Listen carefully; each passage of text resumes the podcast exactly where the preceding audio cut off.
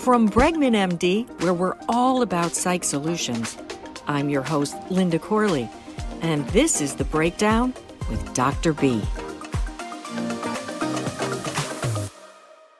Doctor B, you know, last week we had two young mothers ask you a question, and it was a very popular podcast. So we want to continue this. One of your main missions is to make kids mentally strong. So you know what? You came up with a great idea. Why don't we do a series, you know, three podcasts where we have a young mother or father ask you a question, your opinion on how to make kids strong, one ingredient, and then we'll just take it apart for the rest of the podcast. You like that idea? Yeah, I like it a lot, Linda. Okay, so let's delve into this. We have a mother-to-be, a young lady by the name of Teddy. She's about to have a baby girl. And, you know, we're living in an age of adversity, right? Raging pandemic, gun violence, climate change. Yeah, I would say there's good reason for mothers to be a little concerned. So let's see what Teddy has to ask. Hi, Doctor Bregman. My name is Teddy, and I am expecting uh, my very first child, a little girl. I am very excited to meet her. However, I'm kind of concerned about uh, the best way to go about raising an emotionally strong and independent person in this world. It's become a world full of a lot of insecurities, and there's a lot on social media of unrealistic expectations. And I want to make sure um, my child, especially her being a girl, grows up to have an emotionally strong base and realistic standards and realize not everybody looks the same and can still be their own definition of beautiful. How would you suggest I go about implementing a way to make her feel emotionally strong and comfortable? You know, this is a good question. We live in these uh, chaotic times. This was Uh, you know, something that our parents, you know, taught us, you know, how to deal with traumatic events and have good outcomes. Well, you know, speaking of traumatic events, our parents came from the Greatest Generation. So if we're students of history, and to remind those that don't know about the Greatest Generation, they were individuals that were born between nineteen hundred and nineteen thirty. Now, you want to talk about adversity? They went through the Spanish flu. They fought in World War One, perhaps World War Two. They went through the Great Depression. They turned out okay, right? So what was it about our parents that really made them tough? Linda, you know, this generation we came from, you know, their motto was, if it doesn't kill you, it makes you stronger. That's how we grew up. And that's what we want to talk about today. How do we make our kids mentally stronger? Before we get to your advice and answer Teddy's question, let's hear from two very successful parents. And what I mean by that is that they raise children with a, a very good sense of being, right? Strong kids. Their names are Andrea and Jonathan. And here's what they have to say. Hi, Doctor Bregman. What I felt as a mom was important to help my four kids be strong uh, emotionally was to always be present with them and for them to know I was there. We talked a lot and no topic was off limits, and also a lot of love, uh, a lot of affection, a lot of hugs, and just being present with them all the time. For us, having four kids, it was really important to Uh, have our family be spiritually grounded. So the dinner table was an important place at night. I'd ask us one question and give everyone a chance to chime in and just to be a place to be connected. And then more importantly was to make one-on-one time with each kid as often as possible. Not to treat them corporately as four kids, but one-on-one with each. I thought that was really valuable for for their upbringing. So Doctor, what do, what do you think about that? Love is number one. Then we need to kind of talk about some tools that go along with the love that really could help the child be extremely successful, then that's why we want to talk about hope today. So hope is your big ingredient of the day. Absolutely. Honestly, it helps everything. If you have hope, you could decrease helplessness. You could feel empowered, and you could learn how to deal with different adversities. And that's how uh, these parents taught us. You know, they grew up in a lot of adversity too. Hope really dramatically reduces childhood anxiety and depression because it gives kids a sense of control. And, and that's what kids need right now because they feel out of control. This is what the kids love. They love, they tell me what to do. You know, what do I do? And this is very teachable. Teaching kids about hope is teachable.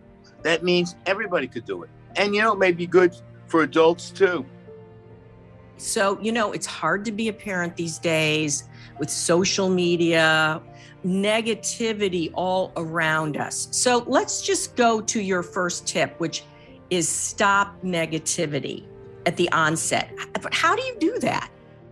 It's really important. Dad, you know, we're all going to die. You heard what happened on T V. Stop that. Come on. We always make it through.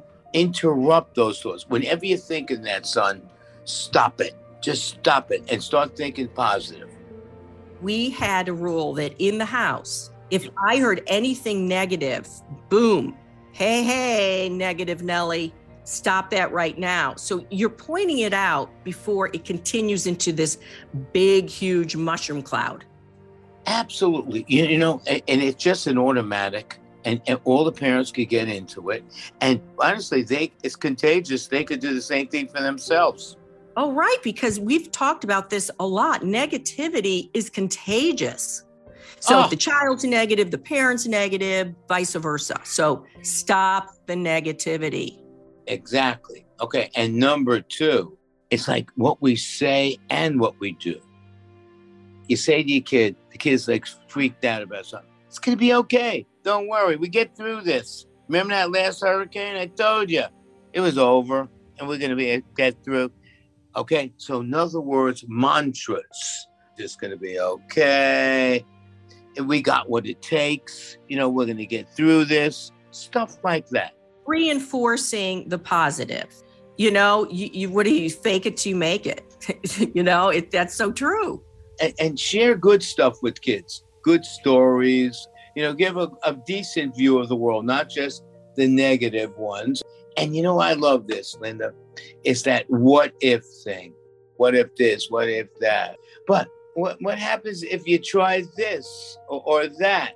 Or give them a, a, a positive way to go. Okay, what could happen? So honestly, I like to help reframe, you know, the kids into something positive. Then, you know, we want to, like, if there's a little a good thing happens, you know, reinforce it, you know, um, you know, hey, good thing you're thinking like that. Okay, that's really, you know, you really changed your mind. That's really good. You know, one of the things we talked about a lot, Linda, was this gratitude thing, okay, rituals. You got to be grateful for some of the things that are going on and be positive about that.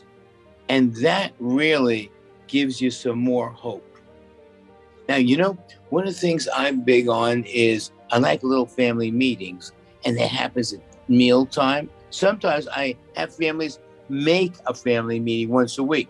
No T V, nothing, for an hour, and they talk about the family problems.